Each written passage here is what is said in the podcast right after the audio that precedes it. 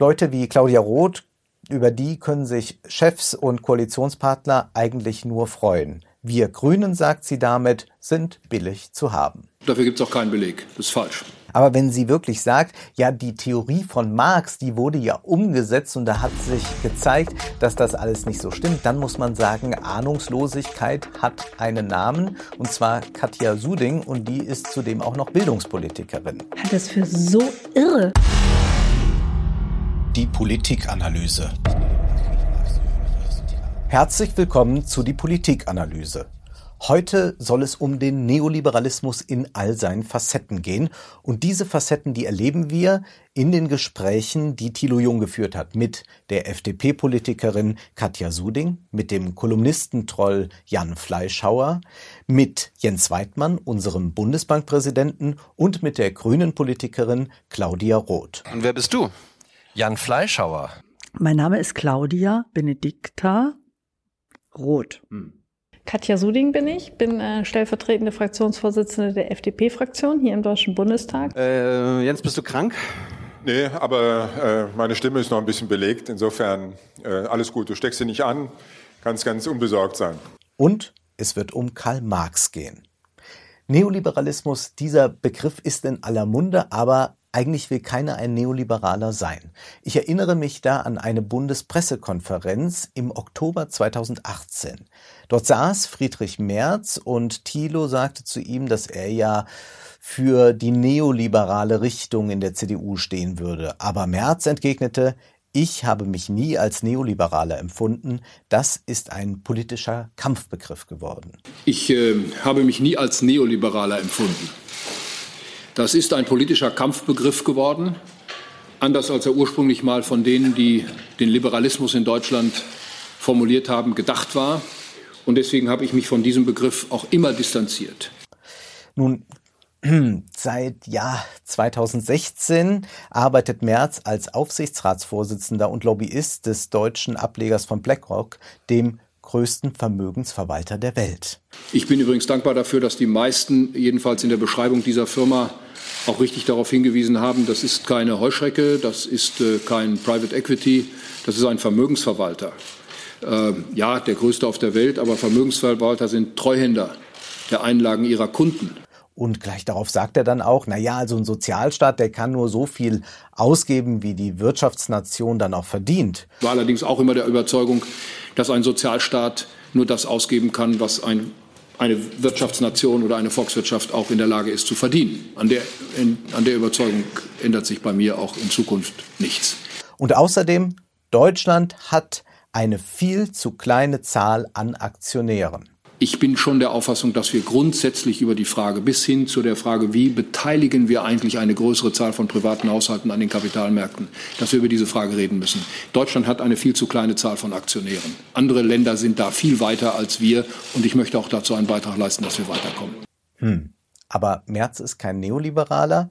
Ich würde sagen, wenn etwas aussieht, watschelt und quakt wie eine Ente, dann ist es wohl auch eine Ente. Dafür gibt es auch keinen Beleg. Das ist falsch.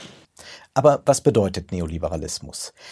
Neoliberale wollen tatsächlich möglichst wenig Sozialstaat. Das Individuum soll verantwortlich sein, zur Not auch für die Rente. Da muss man eben mal an der Börse spekulieren. Auch sonst soll der Staat sich zurückhalten, wenn es um Steuern für Unternehmen und Reiche geht. Ja, der Markt, der regelt das schon alles selbst. Der Markt muss deshalb auch nicht irgendwelchen Regulierungen unterworfen werden. Gerade der Finanzmarkt, der muss frei agieren können. Also fast alles regelt der Markt selbst, nicht ganz alles, denn einen starken Staat, den wünschen sich Neoliberale schon, wenn es um Sicherheit geht. Der Staat soll auf das Eigentum, in Klammern der Reichen natürlich, aufpassen, und der Staat soll zwar die Unternehmen und Spekulanten schalten und walten lassen, doch in einer Krise, wie etwa der von 2007, soll der Staat dann doch als Retter in der Not erscheinen, um die zu retten, die meistens für die Katastrophe verantwortlich waren. Nicht zuletzt fordern ja Neoliberale, der Staat muss, um handlungsfähig in einer Krise zu sein, auch kräftig auf die Schuldenbremse drücken, damit er in der Krise dann als Garant und Bürger den Karren wieder aus dem Dreck ziehen kann. Und so verwundert es nicht, dass Bundesbankpräsident Jens Weidmann immer wieder betont, wie wichtig es ist, dass sowohl die Bundesbank als auch die Europäische Zentralbank unabhängig sind von der Regierung. Wir sind unabhängig. In der Geldpolitik hat die Politik nichts zu suchen, deswegen sind wir unabhängig. Ja gut, du wirst von der Bundesregierung vorgeschlagen, ne? Ja, trotzdem sind wir unabhängig. Mhm. Also kann mich nicht entlassen. Das heißt, eine Regierung kann jetzt nicht einfach sagen, hey Bundesbank, hey EZB, wir wollen jetzt investieren, zum Beispiel in erneuerbare Energien, also brauchen wir mehr Geld, druckt man ordentlich Scheine. Aber es gibt durchaus solche Ansätze, die sagen, naja, diese Unabhängigkeit ist problematisch. Zum Beispiel gibt es da den Ansatz der Modern Monetary Theory. Und eine Zuschauerin fragt auch dann Weidmann eben zu dieser Theorie, was er davon hält. Und sie sagt dann zum Beispiel, dass die Verschuldung eines Staates nicht zwangsläufig zu einer höheren Inflation führt. Es gibt ja die sogenannte MMT, also Modern Monetary Theory von Stephanie Kelton.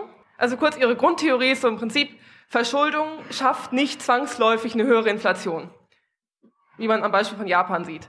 Aber Weidmann will davon nichts wissen. Er möchte die Notenbank nicht im Dienste einer solchen Fiskalpolitik sehen. Das lehnt er ab. Also Modern Monetary Theory ist ja im Grunde Folgendes. Man stellt die Notenbank in den Dienst der Fiskalpolitik. Das nennt man auch fiskalische Dominanz als Fachbegriff. Und das Gegenmodell ist das, was wir im Moment haben. Also, dass die Notenbank Schulden finanziert. Also letztlich ist die Notenbank dann nicht mehr unabhängig, sondern sie ist abhängig und sie stellt sich voll und ganz in den Dienst der Fiskalpolitik. Und das heißt, die Notenbank druckt halt Geld, wenn der Finanzminister es braucht. Und die Vorstellung, dass das irgendwo kontrollierbar ist, die ist zumindest in der Realität jetzt nicht unbedingt empirisch wirklich gut fundiert, um es mal vorsichtig auszudrücken. Deswegen haben wir uns ganz bewusst entschieden, wir machen die Notenbank unabhängig, weil wir gelernt haben, dass man Wirtschaftswachstum bei stabilen Preisen haben kann. Und insofern wäre das jetzt nicht der Weg, den ich empfehlen würde. Nun, die Bundesbank agiert unabhängig von der Regierung. Das ist schon immer so, genauer gesagt seit 1957. Aber was bedeutet eigentlich hier unabhängig?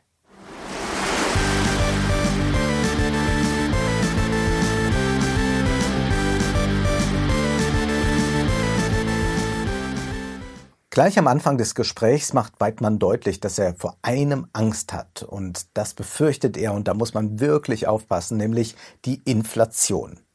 Nun, Thilo weist ihn dann darauf hin, dass die Inflationsrate, obwohl die Geldpolitik der EZB gerade ja sehr locker ist, also obwohl sehr viel Geld in Umlauf gebracht wird, weiterhin konstant niedrig ist, ja, dass es eigentlich ein Ziel ist, eine Quote von 2% zu erreichen, aber man hat das bislang noch gar nicht geschafft, obwohl das Geld so locker produziert wird. Also Weidmanns Befürchtungen der vergangenen Jahre, die sind gar nicht eingetreten. Die Inflation liegt in weiter Ferne, weshalb man auch sagen könnte, na ja, dann ist dieser Ansatz mit der Modern Monetary Theory, um Investitionen zum Beispiel für erneuerbare Energien zu starten, gar nicht so schlecht. Und die Zuschauerin hat ja recht, wenn sie sagt, in Japan wird das auch gemacht. Die haben auch kein Problem mit einer höheren Inflation. Oder es wird auch das Helikoptergeld angesprochen. Auch da ist Weidmann ja sehr, sehr skeptisch. Helikoptergeld ist ja nichts anderes, als dass wir Geld verschenken. Helikoptergeld wird heißen, wir verschenken was.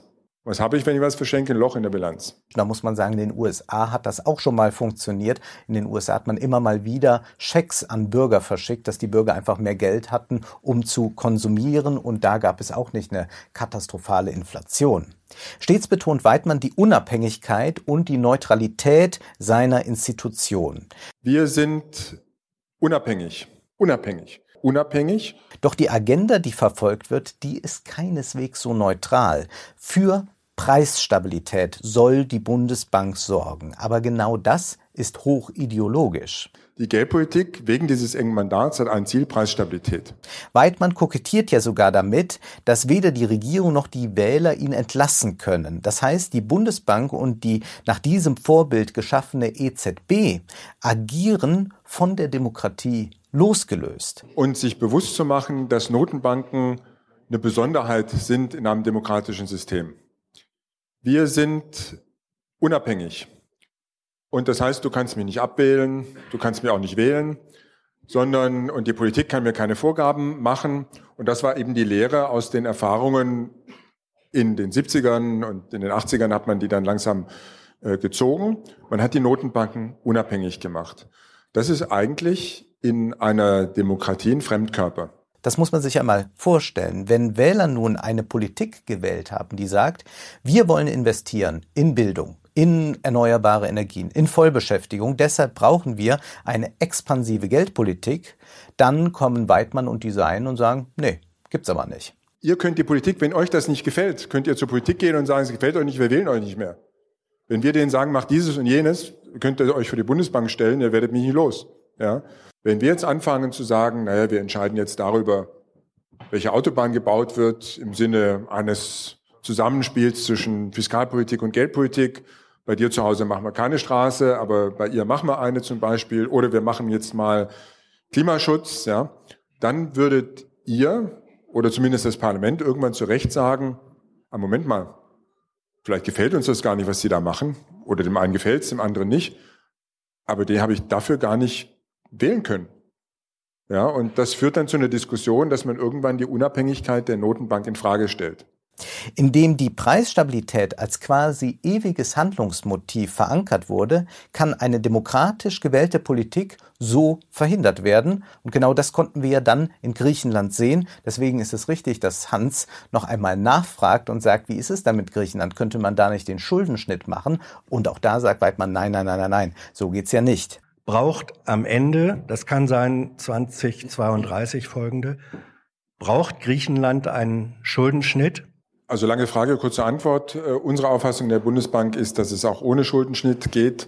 Das ist durchaus typisch für den Neoliberalismus, denn der Neoliberalismus hat ein recht schwieriges Verhältnis zur Demokratie.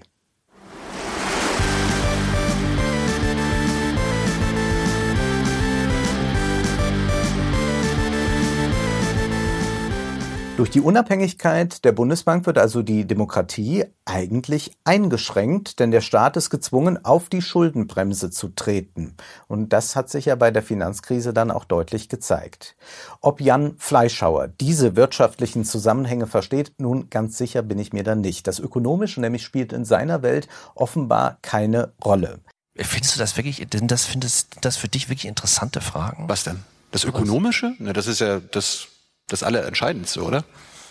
Als Thilo ihn auf die neoliberale Politik anspricht, die wir ja alle tagtäglich erleben, da ist Fleischhauer entrüstet. In welcher Welt lebst du, fragt er. Wir sind ein durch und durch sozialdemokratisches Land. Neoliberale Politik der letzten Jahre? Ja. In welcher Welt lebst du, Thilo? Wir sind ein durch und durch sozialdemokratisches Land. Dass 46 Familien so viel wie die unteren 42 Millionen Deutschen besitzen, stört Jan Fleischhauer deshalb nicht. Ungleichheit sei für ihn einfach kein Thema. Linke, oder ein Konservativer findet jetzt nicht jede Art von Unterschied, Ungleichheit an sich ein Skandal. Das unterscheidet Linke und Rechte. Welche Ungleichheit findest du nicht schlimm in unserem Land? Arm und reich. Und nein, ich finde es auch nicht schlimm, wenn Frau Quandt, weiß ich gar nicht jetzt, wie viel Milliarden besitzt.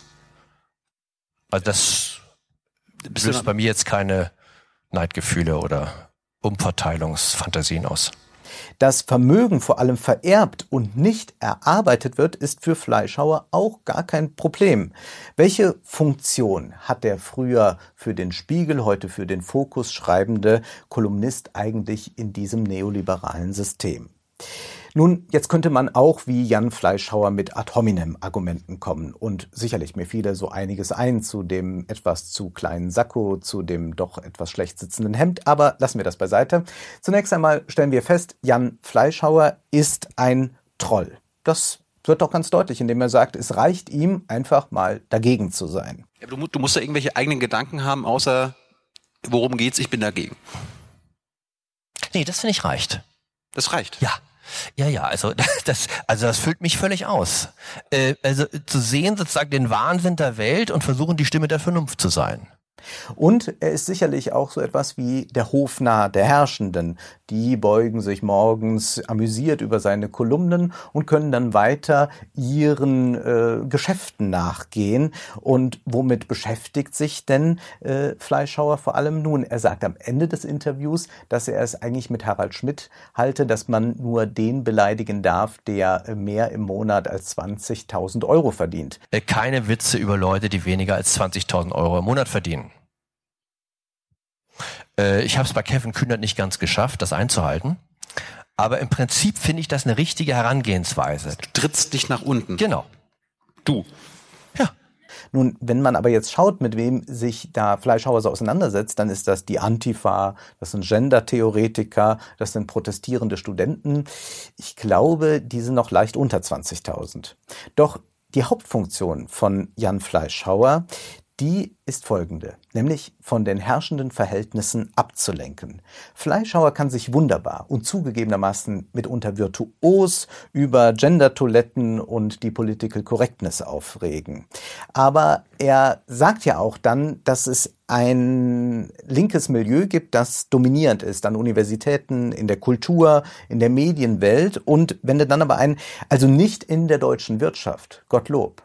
Es geht natürlich insgesamt mal um die Beschreibung eines Milieus, dass da, wo ich lebe und du ja auch, das heißt in der Medienwelt, in der Kultur und an den Universitäten natürlich seit 20, 30 Jahren hegemonial ist. Also nicht in der deutschen Wirtschaft, Gottlob. Ich sage, da wählen noch nicht alle Vorstände jetzt Grün, vielleicht ihre Frauen. Aha. Da haben wir den entscheidenden Punkt. Er gesteht also selbst, dass die deutsche Wirtschaft nicht links ist. Das aber ist doch entscheidend. Wir müssen uns Fleischhauer wie einen Meeresbiologen vorstellen. Der kann detailliert jeden Fisch, jedes Meerestierchen beschreiben, aber nicht ein einziges Mal geht dieser Meeresbiologe darauf ein, dass sich das alles im Wasser abspielt.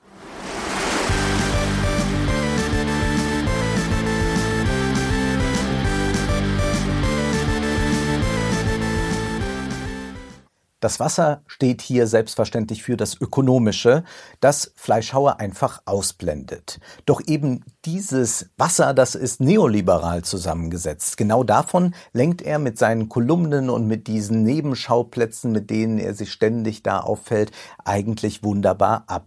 Er passt ganz gut in dieses System, dass wir uns nicht so sehr um das Ökonomische kümmern, dass wir gar nicht so sehr verstehen, wovon Weidmann zum Beispiel da spricht.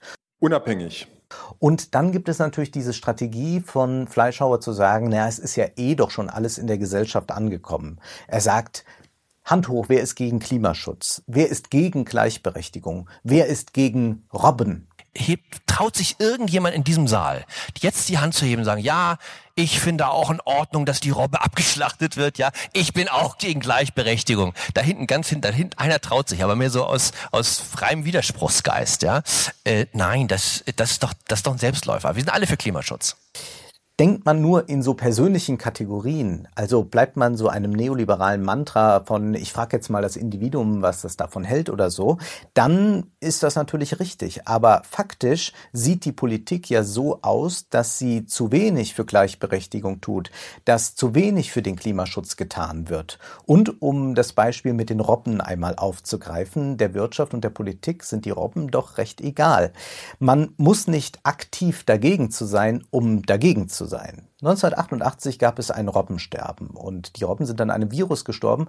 Aber warum konnte dieser Virus so gut wirken? Da hat man später herausgefunden, es lag daran, dass das Immunsystem der Robben geschwächt war und das wiederum lag daran, dass die Umwelt so verschmutzt war. Nun, da ist auch niemand aufgestanden und hat gesagt, wir sind grundsätzlich gegen Robben. Wir, auch die neoliberalen Politiker par excellence, Margaret Thatcher und Ronald Reagan, nie gesagt haben, wir sind gegen Familien, aber sie haben, indem sie den Sozialstaat erheblich geschwächt haben, dafür gesorgt, dass es Familien schlechter geht.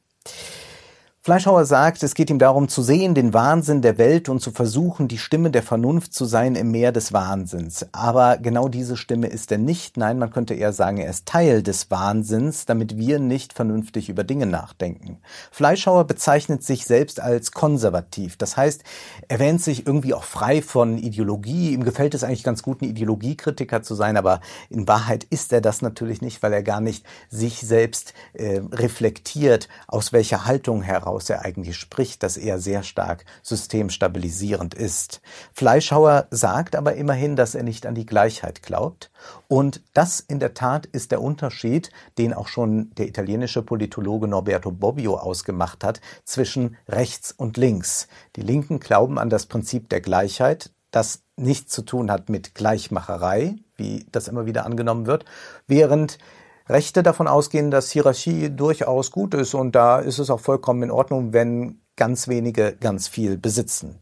Also bei jedem normalen Unternehmen der Welt würdest du sagen, sag mal, Freunde, bringt doch erstmal eure Kernaufgaben in Ordnung, bevor ich euch noch mehr gebe. Und ich glaube überhaupt nicht, dass wir das Gefühl haben, es gehe uns allen besser, wenn wir der armen Frau Quandt ihr Geld nehmen würden. Ging es denn den 42 Millionen besser, wenn die ein bisschen mehr Geld hätten? Nein.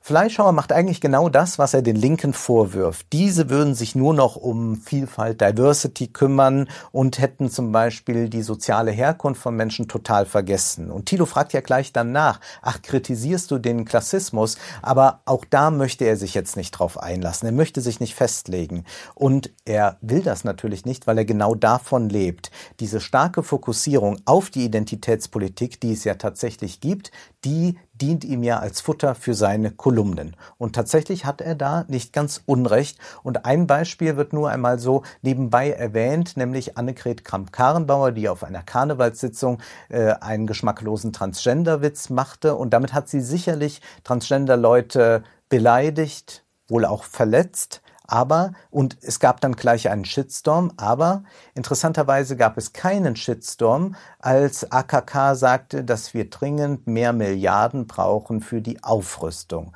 Deswegen ist es eine gute Nachricht und dafür bedanke ich mich, dass der Verteidigungshaushalt steigt.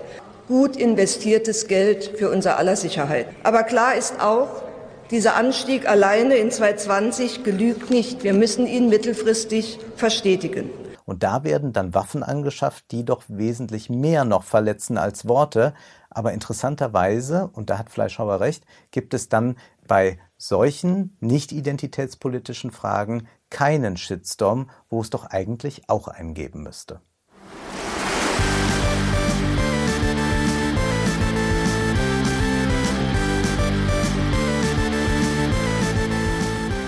Fleischhauer ist natürlich auch niemand, der sich jetzt kritisch mit der Aufrüstung auseinandersetzen würde. Ihm reicht es jetzt, AKK zur Seite zu springen in Sachen Gender-Toilette. Nun, Jan Fleischhauer ist eine Seite einer neoliberalen Medaille. Doch auf der anderen Seite dieser neoliberalen Medaille, da ist ein anderes Konterfei draufgedruckt, nämlich das von Claudia Roth. Ja, richtig gehört. Claudia Roth gilt als typische Linke. Sie ist deshalb auch so etwas wie eine Hassfigur der Rechten. Auch für Leute wie Fleischhauer ist sie ein beliebtes Angriffsziel. Doch im Interview mit Thilo zeigt sich, dass Claudia Roth während der rot-grünen Regierung mit Gerhard Schröder und Joschka Fischer in erster Linie eine Neoliberale war. Oder Claudia Roth, eine Neoliberale? Ja, man muss es so sagen. Wir müssen zwischen zwei Arten des Neoliberalismus unterscheiden. Es gibt einen rechten, einen konservativen Neoliberalismus, in der extremsten Form gerade mit Bolsonaro in Brasilien. Und es gibt aber auch einen progressiven Neoliberalismus. Zunächst hatte der rechte Neoliberalismus Erfolg, nämlich bei der Militärdiktatur in Chile in den 70er Jahren. Da kamen die Leute von Milton Friedman dahin und setzten ihre neoliberale Reform um. Das funktionierte dort und dann hat Ronald Reagan das auch gemacht und Margaret Thatcher auch. Und die haben auch eine sehr konservative Politik betrieben. Thatcher hat sich eingeschossen beispielsweise auf alleinerziehende Mütter.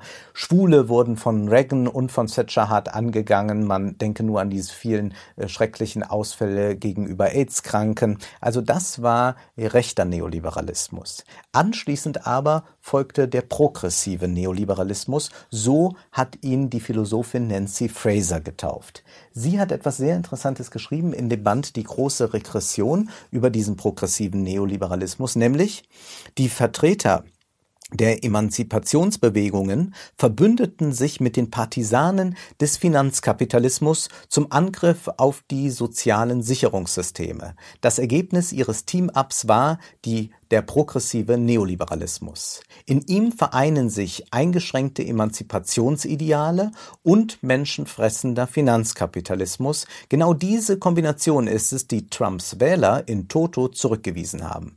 Zu ihnen, den Verlierern der schönen neuen kosmopolitischen Welt, gehören neben Industriearbeitern auch Angestellte, kleine Selbstständige sowie alle, die von der alten Industrie im Rust Belt und im Süden abhängig waren und die von Arbeitslosigkeit und Drogenmissbrauch geplagte Landbevölkerung.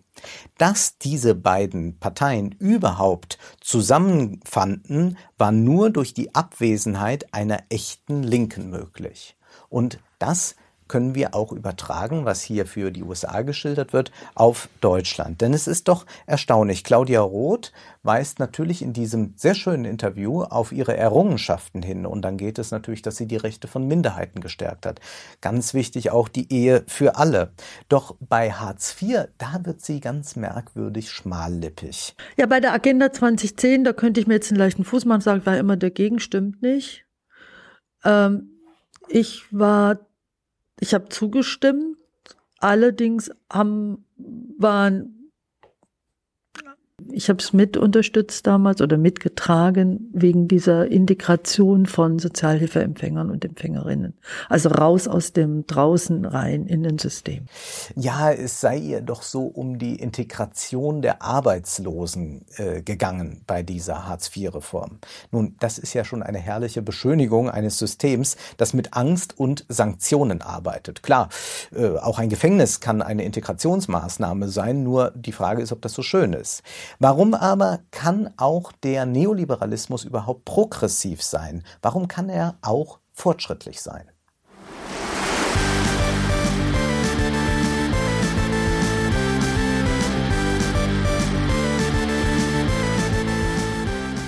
Die neoliberalen Theoretiker sind nicht per se rechts. Nein, sie sagen eigentlich sehr klar, dass es für das Kapital eigentlich keine Rolle spielt, ob da konservative Werte vertreten werden oder nicht.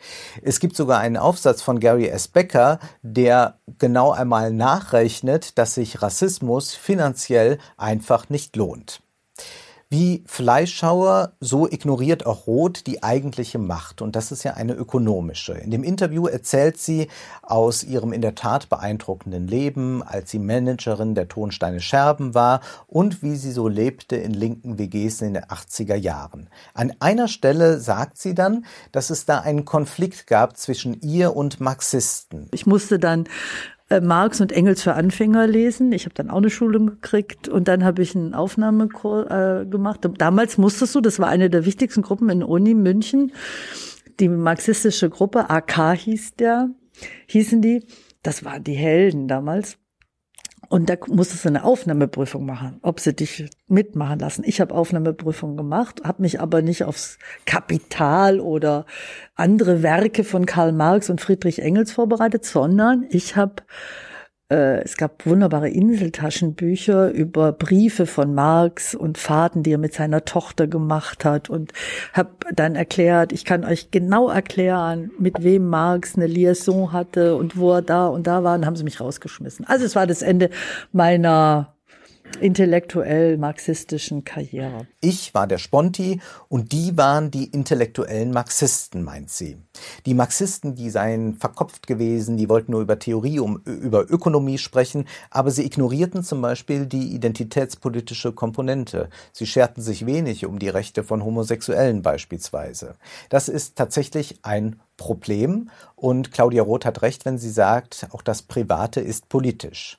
Doch dann drehte Roth, als sie dann Politikerin wurde, eigentlich den Spieß um und klammerte das Ökonomische aus, beziehungsweise die ökonomische Ungleichheit. Roth hat als Politikerin dann eben die Agenda 2010, die Hartz-IV-Gesetze mitgetragen und hat damit die ökonomische Ungleichheit ganz deutlich verstärkt. Und hätte sie das nicht ausgeblendet, hätte sie dem ja eigentlich niemand zustimmen können.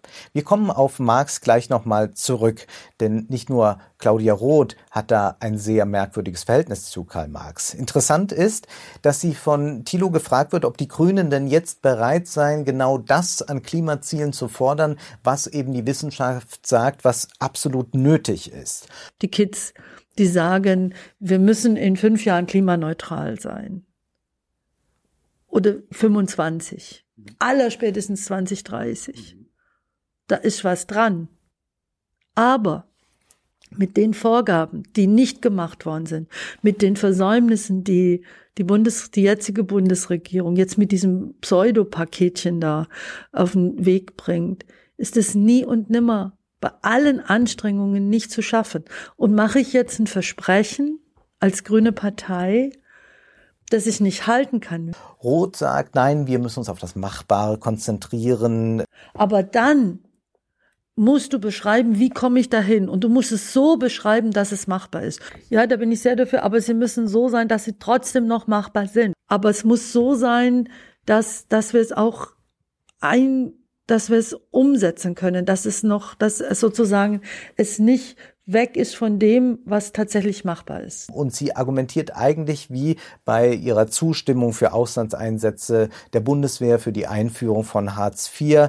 Also Krieg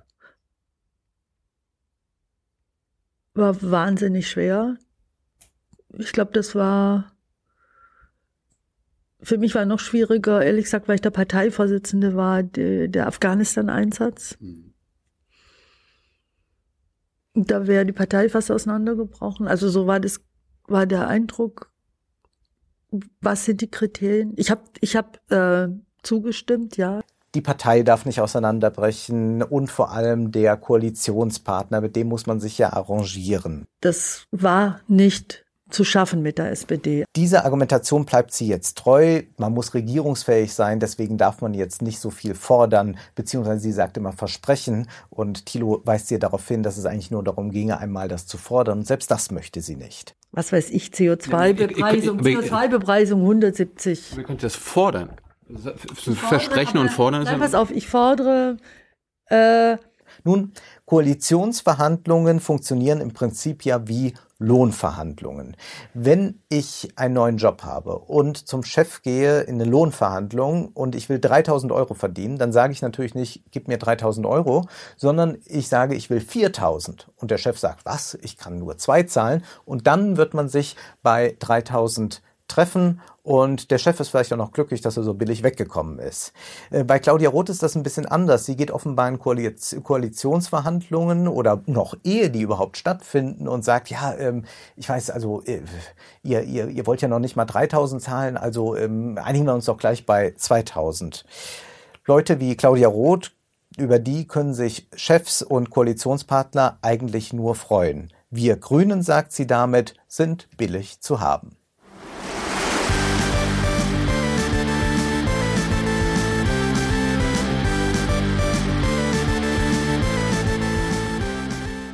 Der Neoliberalismus erlebte seine volle Blüte erst sehr spät, nämlich nach 98 dann mit der rot-grünen Regierung. Unter Helmut Kohl sah das anders aus. Da gab es einen höheren Spitzensteuersatz und da gab es mehr Sozialleistungen. Wenn wir sagen, Claudia Roth und Jan Fleischhauer sind nur die progressive und die konservative Seite derselben neoliberalen Medaille, müssen wir einen kleinen Blick zurückwerfen. Denn nicht die FDP hat FDP-Politik umgesetzt. 1982 erschien das Graf Lambsdorff-Papier. Der damalige FDP-Wirtschaftsminister Otto Graf Lambsdorff legte ein Konzept vor, dass, wenn man das heute liest, man eigentlich darin die Agenda 2010 wiedererkennt. Doch dieses Papier verschwand in der Schublade. Sowohl Kanzler Helmut Schmidt als auch Kanzler Helmut Kohl wollten es nicht umsetzen. Erst Kanzler Schröder wühlte in dieser Schublade, holte es hervor und machte die Agenda 2010 daraus. Die Krise der FDP liegt auch darin begründet, dass Rot-Grün eigentlich FDP-Wirtschaftspolitik betrieben hat. Katja Suding, die Stellvertreterin von Christian Lindner, die wird das sicherlich nicht so sehen. Sie will ja eigentlich den neoliberalen Kurs noch weiter radikalisieren. Sollten Reiche das Vermögen offenlegen? Wem soll das dienen, fragt sie da doch gleich. Wenn quasi die Ärmsten, wenn die sich nackig machen müssen in unserem Land, dass auch die Allerreichsten, die Superreichen vielleicht mehr transparent walten lassen müssen? Aber mit welcher Begründung und wem soll das dienen? Aber jetzt nur zu sagen, weil der das auch machen muss, jetzt auch dieser Begriff der Reiche, frage ich dich mal. Die Reichen. Findest du, also, bist du reich? Willst du jetzt, sagst du jetzt nur, weil ein Hartz-IV-Empfänger offenlegen muss, dass er bedürftig ist, willst du das jetzt auch machen? Und Ungleichheit, was will sie denn dagegen tun, dass diese 46 Familien so unglaublich viel besitzen? Ich will gar nichts dagegen tun, sagt sie. Was wollt ihr denn tun dagegen, dass nicht 46 Menschen in Deutschland so viel Geld haben wie die untersten 42 Millionen? Ich will da gar nichts gegen tun. Warum sollte ich da was tun? Warum das ist so ungerecht. Das ist so massive Ungerechtigkeit. Eine krasse Ungleichheit. Es ist ungleich, aber ungleich heißt nicht gleich ungerecht. Mir geht's nicht darum, ich halte das auch für, das ist nicht das Problem, was wir in Deutschland haben, wie ich es jetzt schaffe, 46 mega reichen Menschen etwas wegzunehmen. Davon ändert sich das Leben der anderen auch nicht. Wenn ich den Reichen etwas wegnehme, dann ist doch den Armen damit nicht geholfen. Doch. Der Staat hat dann nämlich mehr Geld für Soziales, für Kultur, für Infrastruktur. Und genauso könnte ja auch sie dann als FDP-Politikerin argumentieren, wenn mal wieder gesagt wird, man müsste Sozialleistung kürzen. Dann kann man ja auch sagen, ach Gott, diese paar Euro, wem ist denn damit geholfen, wenn ich jetzt den Armen noch ein bisschen Geld wegnehme? Aber da ist komischerweise die FDP immer schnell dabei. Suding sagt, dass sie Chancengerechtigkeit will. Das sei so ihr Weltbild und das will sie auch in der Bildung. Sie ist ja Bildungspolitikerin und dann sagt sie, wir brauchen gleiche Standards beim Abitur. Und sie wählt ein sehr schönes Beispiel. Sie sagt, es ist wie beim 100-Meter-Lauf. Ja? Beim Abitur sieht man es ganz deutlich, dass wir davon weit entfernt sind. Wenn man sagt, jetzt das Abitur ist, vergleiche ich das jetzt mal mit einem 100-Meter-Lauf. Und gibt dann, messt dann die Zeit, also sprich, gibt eine Abiturnote. Während die in Bayern beim Abitur wirklich die 100 Meter laufen müssen, weil das Abitur schwer ist, haben die es in Bremen wesentlich leichter. Die können quasi 70 Meter im Voraus starten und kommen aber dann auch prima durchs Ziel, haben vielleicht sogar einen besseren NC. Ja, es stimmt, aber warum wendet eigentlich Suding das nicht auf die Vermögensungleichheit an? Ich will da gar nichts gegen tun. Die Superreichen und ihr Nachwuchs, um einmal bei diesem Bild des 100-Meter-Laufs zu bleiben, die so viel besitzen wie die Hälfte der Deutschen, nun, die müssen ja gar nicht mehr loslaufen. Die sind ja längst am Ziel. Wo Vermögen vererbt wird, da hat man ja eben keine Leistungsgesellschaft. Da sind ja eben ganz, ganz viele, die schon 50, 60, 70 Meter im Voraus starten dürfen, während die anderen noch so schnell sein können. Die werden genau das niemals erreichen. Aber da ist wohl keine olympische Disziplin bei der FDP zu erwarten. Und wir kommen hier an dieser Stelle an Karl Marx tatsächlich nicht vorbei. Wir erinnern uns, für Roth war Marx und vor allem waren die Marxisten zu verkopft. Auch Weidmann hat Marx gelesen, er empfiehlt aber eher Hayek. Soll man lieber Hayek lesen oder Karl Marx? Am besten ihr lest beide und bildet euch eine eigene kritische Meinung dazu. Wen präferierst du? Also ich habe mehr Hayek gelesen als Karl Marx. Und auch Suding hat während ihrer Schulzeit sich mit Karl Marx beschäftigt, sagt sie.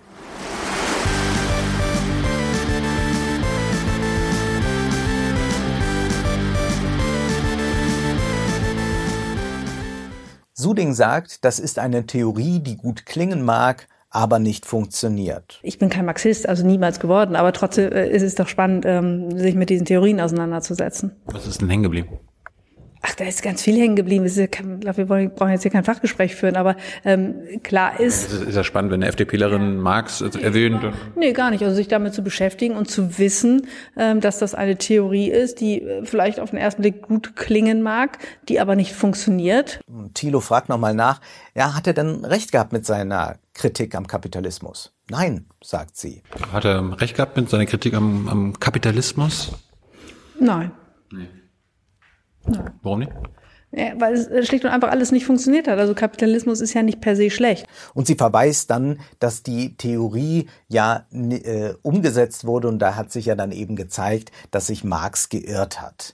Und hier merkt man einfach, dass Suding etwas sehr Eigenartiges tut. Sie glaubt nämlich, dass Karl Marx ausgebreitet hat in seinem Werk, zum Beispiel in seinem Hauptwerk Das Kapital, wie eine klassenlose Gesellschaft, wie der Kommunismus genau auszusehen hat. Ja, das findet man mal an den Rändern. Aber wenn sie wirklich sagt, ja, die Theorie von Marx, die wurde ja umgesetzt und da hat sich gezeigt, dass das alles nicht so stimmt, dann muss man sagen, Ahnungslosigkeit hat einen Namen, und zwar Katja Suding, und die ist zudem auch noch Bildungspolitikerin. Was Marx wirklich geschrieben hat, ist kein Entwurf des Kommunismus, es ist eine Analyse des Kapitalismus, wenngleich Suding ja sagt, wir hier in Deutschland leben ja auch in einer Gesellschaft, die auch kein klassischer Kapitalismus ist, sondern wir haben eine soziale Marktwirtschaft. Ja, wir leben ja gar nicht in einem klassischen Kapitalismus, was immer das sein soll, sondern in einer sozialen Marktwirtschaft. Lassen wir mal dahingestellt, wie sozial diese Marktwirtschaft ist. Es ist eine Ausprägung des Kapitalismus und der Kern von Marx, der stimmt noch immer, der Kern seiner Analyse. Und was ist dieser Kern? Marx beschäftigt sich mit dem Verhältnis von Arbeiter und Kapitalist und er bringt eigentlich ein sehr einfaches Beispiel. Und wir lassen jetzt einmal diese ganzen marxistischen Begriffe weg, die sind tatsächlich etwas kompliziert. Aber Marx sagt, der Arbeiter arbeitet an einem Arbeitstag, er erwirtschaftet an einem Arbeitstag, sagen wir, 200 Euro. Er bekommt aber von dem erwirtschafteten Geld nur einen Teil, seinen Lohn, und der beträgt, sagen wir, 100 Euro. Die restlichen 100 Euro, die behält der Kapitalist ein. Hat der Kapitalist 10 Arbeiter, dann verdient der Kapitalist an einem Tag 1000 Euro und jeder einzelne Arbeiter 100 Euro. Und das kann man ja schnell multiplizieren bei einem entsprechend großen Konzern.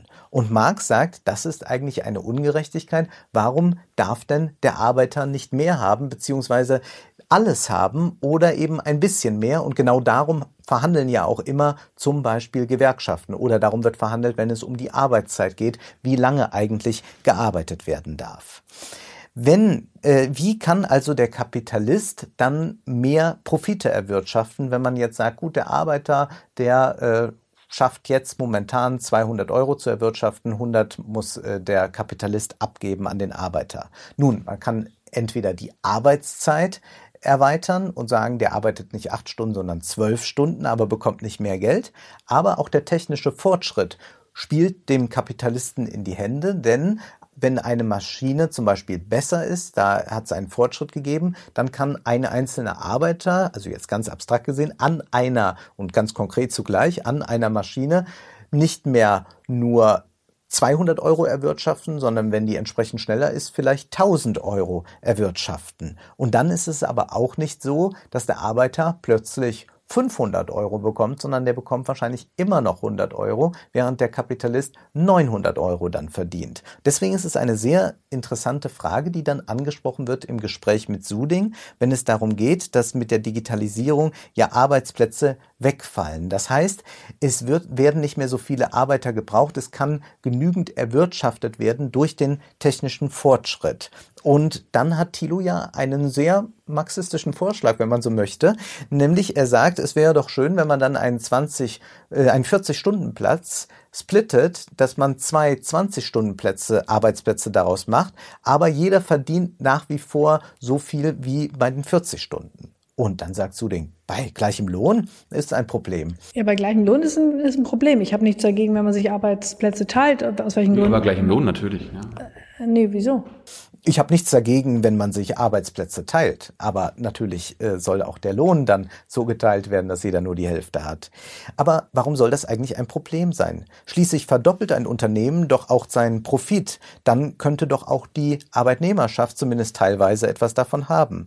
Ein Arbeiter erwirtschaftet eben dann, wie gesagt, nicht 200, sondern 1000 Euro. Doch er erhält davon eigentlich nichts. Es gibt auch andere Möglichkeiten der Profitmaximierung, wie eben die rot-grüne Regierung Regierung bewiesen hat, nämlich zum Beispiel mit der Agenda 2010 hat man dann die Zeitarbeit eingeführt und so konnten Gewerkschaften ein bisschen in die Schranken verwiesen werden und so konnten auch Unternehmen ihre Gewinne maximieren. Oder man hat einen Niedriglohnsektor eingeführt. Das hat ja auf dem Weltwirtschaftsforum in Davos einst Gerhard Schröder stolz verkündet.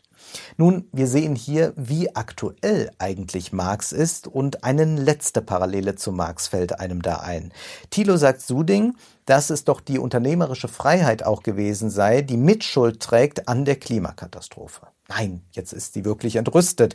Ja, also die unternehmerische Freiheit hat sicherlich nicht dazu geführt, dass wir jetzt die Klimaprobleme haben. Wenn es dich nichts kostet, die Umwelt zu zerstören oder zu verpesten, dann ist das ja... Und welche Rolle spielen in der Überlegung die Verbraucher? Und wir brauchen auch keine strengeren Regeln, das machen wir alles mit Zertifikatehandel. Diese armen Unternehmen, wenn wir die jetzt noch weiter knechten und irgendwelchen Regelungen unterwerfen.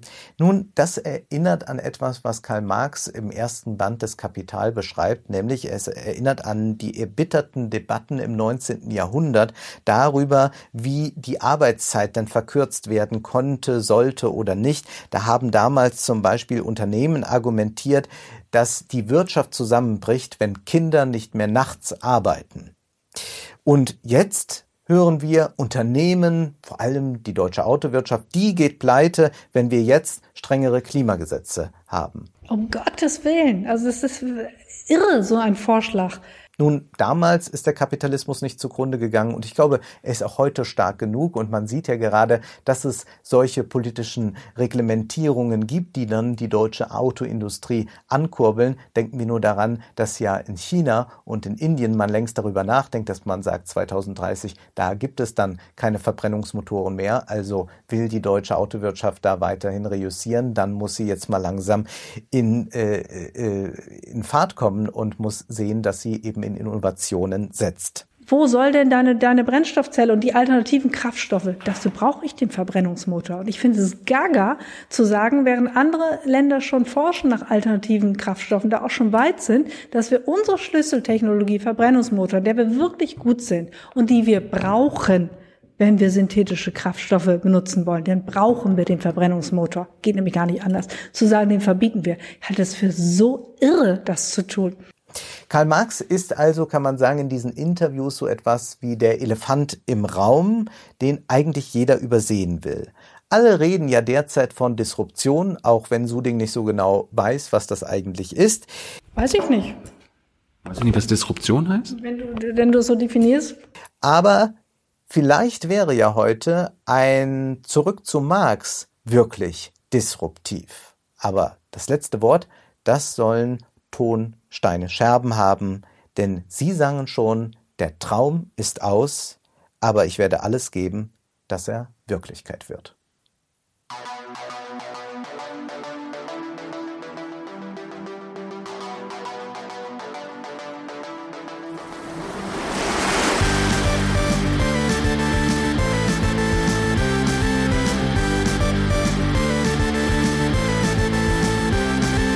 Autobahnen fahren wir gerne schnell, unser Wachstum mögen wir exponentiell.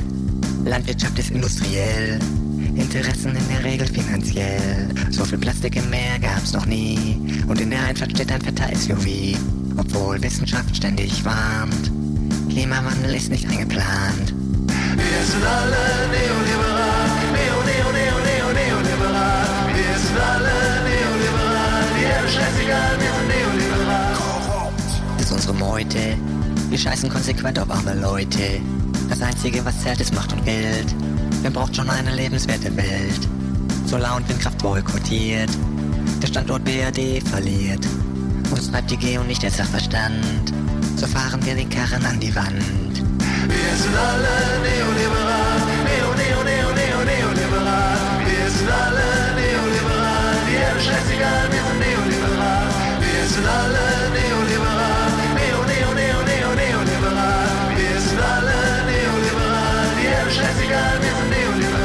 Wir geben sich Milliarden aus für Waffen, die Energiewende ist leider nicht zu schaffen. Rammstein killt mit Drohnen, für Kohle gibt's Subventionen. Flüchtlinge im Mittelmeer ersaufen. Wir gehen eine Kreuzfahrt kaufen. Diktatoren sind kein Problem. Wir bezahlen sie und machen's uns bequem. Wir sind alle neoliberal. Neo, neo, neo, neo, neoliberal. Wir sind alle neoliberal. Die Erde schlägt sich an, wir sind neoliberal. Wir sind alle neoliberal. Neo, neo, neo, neo, neoliberal. Wir sind alle neoliberal. Die Erde schlägt sich an, wir sind neoliberal. Wie die meisten es bereits vermuten, gehören wir natürlich zu den Guten. Weltbank, Kolonialismus, wir haben ihn vermarktet, den Faschismus. Aus Nichtschöpfung Banken Geld, Bitcoin wird mit Rechnern hergestellt. Der Gangster in der fetten Villa wohnt, dem Gemeinwohl Schaden wird belohnt. Wir sind alle neoliberal, neo, neo, neo, neo, neoliberal. Wir sind alle neoliberal, die Erde schlägt sich an, wir sind neoliberal. Wir sind alle neoliberal, neo, neo, neo, neo, neoliberal. Wir sind alle neoliberal, die Erde schlägt sich an, wir sind neoliberal. Wir geben uns humanistisch, im Inneren sind wir rassistisch, auf dem rechten Auge immer blind, weil Rechte doch recht praktisch für uns sind.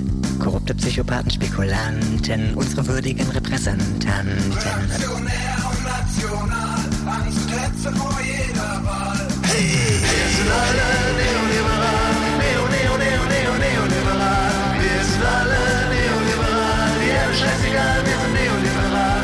Wir sind alle neoliberal, neo, neo, neo, neo, neoliberal. Wir sind alle neoliberal, die Erde schlägt sich an, wir sind neoliberal.